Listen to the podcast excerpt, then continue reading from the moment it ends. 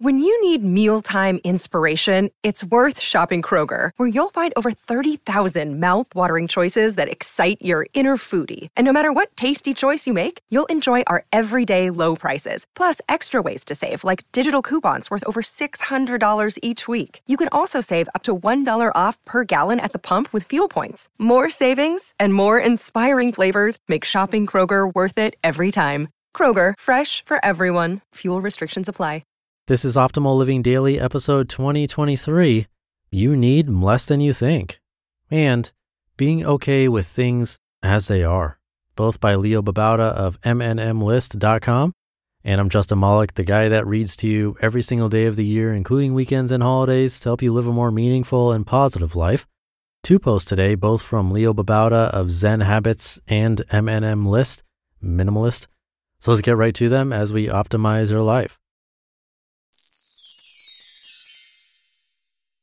You Need Less Than You Think by Leo Babauta of MNMList.com. It's amazing what our culture has done to us. We have been conditioned to believe that luxuries are a necessity, that we need things that most of the world doesn't even dream of having. Look around your home right now, or when you get home. What do you see that's really a necessity? What could you do without? You already know that most of the world lives with much less than what you see around you. They'd be happy with clean water, shelter, some food. Forget about Macs or big screen TVs or plush couches or iPhones or closets overflowing with shoes and clothes. But we also forget that only a few generations ago, our grandparents and great grandparents also lived with much less and were perfectly comfortable and happy. Most people had very little other than the necessities and perhaps a radio. Not that long ago, people lived without TVs, cars, microwaves, electric stoves, computers, video game consoles, air conditioning, washers, dishwashers, and more. Not that long ago, shopping malls didn't exist, and ordering from the Sears catalog was a luxury. What we need is very little. A few changes of clothing at most, a pair of shoes, perhaps a few toiletries, toothpaste, deodorant, soap, some food, and a roof over our heads. Consider the television. If you got rid of this, not only would you free up hours of your time, you'd spend less on cable or DVDs. You'd have room for reading, exercise, and spending time with others. All your clothes. Could you wear just a few items? I do, and nobody seems to care. Food. Instead of eating out or buying convenience food, could you pick a dozen whole foods and make a weekly menu based on it? Think beans and rice and veggies, or whole oats with nuts and berries, or salads with nuts and beans, or fruits and nuts. Furniture. What is the absolute minimum you could get by with and still live a happy life? What are your core activities? Sleeping, reading, eating? And what do you need for each? Gadgets. Once upon a time, you lived without them. What would life be like if you went back to that lifestyle? Would you have more distraction free time? The computer. Okay, sure, this seems to be a necessity these days. But is it? Sometimes I wonder if I could get by with one to two hours of computer time a day at my local library. I really think I could, but I haven't taken that brave leap yet. The car. Many people live happily without it.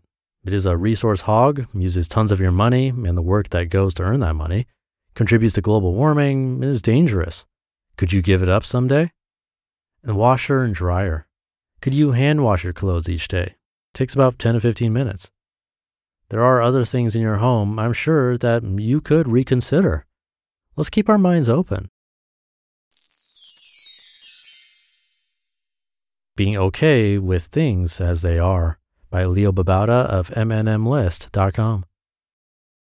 We strive to improve our lives often because we are dissatisfied with how things are. I know this because I've lived it. I don't like the way I look, so I try to improve myself. I don't like my house, so I work to get a better one. I want everyone around me to improve too, so I push them to change and get frustrated when they won't.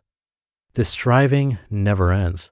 When we are unsatisfied with how things are, including ourselves, we make changes, but then what? We are still unsatisfied because the root cause of this problem isn't the things around us or how we look, etc., but our expectations we expect things to be different. This means we are always unhappy in some way. Things don't meet our expectations. We try to correct this problem by changing the world around us, trying to get others to change, trying to change ourselves. Our compulsion to spend, to consume, to buy more stuff, it's rooted in this as well. And so minimalism is an attempt to fix the compulsion, but that can really only be done once we address the root problem, our expectations. Sit for a minute and look at the things around you. Are you happy with them? Or would you like things to change? Think about what you do each day and ask if you're happy with your daily life or if you'd like change. Think about the people in your life and ask if you're happy with them or if you'd like them to change. Think about yourself and see if there are things you're dissatisfied with, if you'd like to change yourself. Now, for each thing you think needs change, try sitting for a minute and see if you can simply accept each one as they are right now.